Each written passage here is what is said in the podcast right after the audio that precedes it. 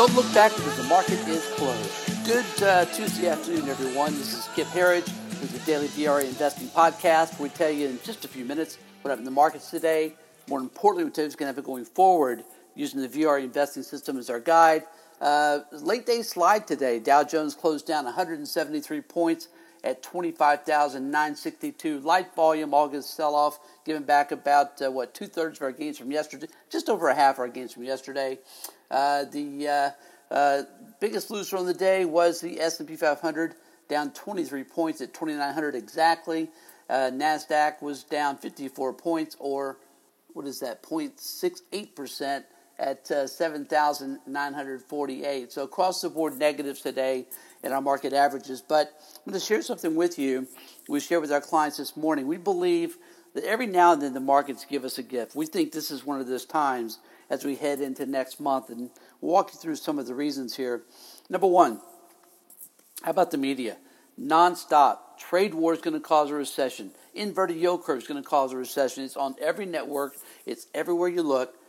It's almost as if the media wants there to be a recession. Now, why would they want that? Well, it might have something to do with the election next year, but what it's doing is it's keeping investors scared and out of the markets. We see this in fund flows, which continue to be negative for the year. Pretty remarkable with the gains we've had this year that uh, investors are selling equities and buying bonds. Uh, investor sentiment is it can be pretty pretty amazing to watch.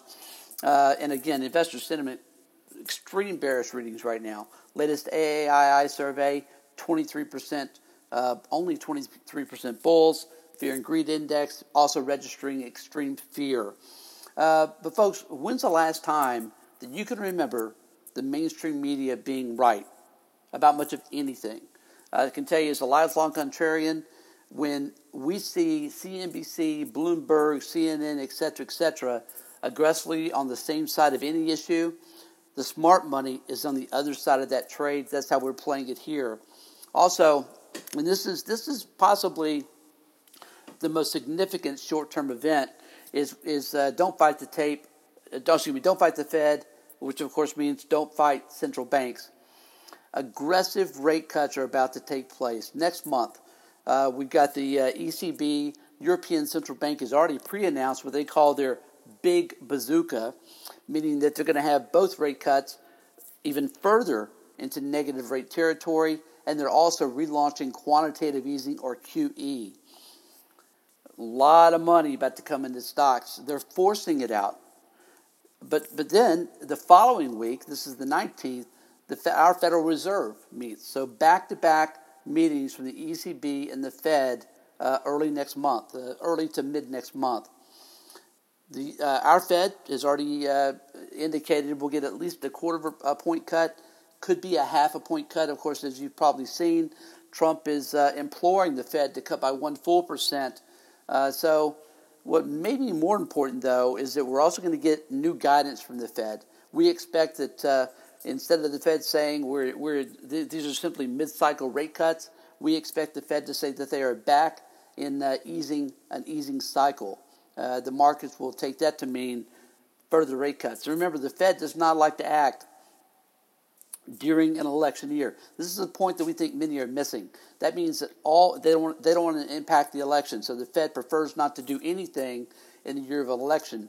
Uh, George H.W. Bush is still blaming his loss on the fact that the Fed raised rates into a recession uh, when Bill Clinton beat him. Of course, H. Ross Perot had something to say about that too with 19% of the vote as an independent.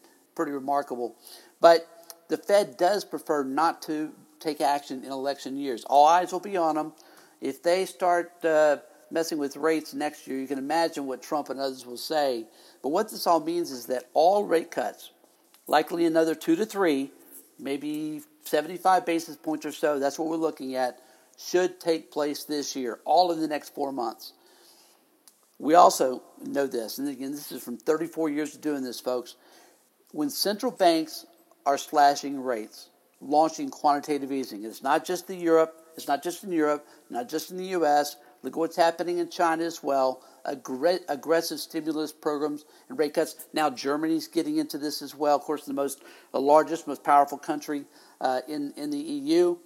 But when, the, when central banks all over the world are, are taking these actions, they're doing one thing. They're screaming at us to buy stocks and buy real estate. Do anything but keep your money in bank or savings accounts because you'll get no interest.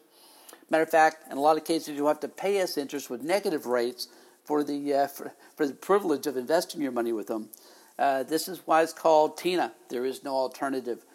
Central banks are forcing people into equities, and if you don't buy, they'll keep cutting rates until you do. And finally, the Trump effect.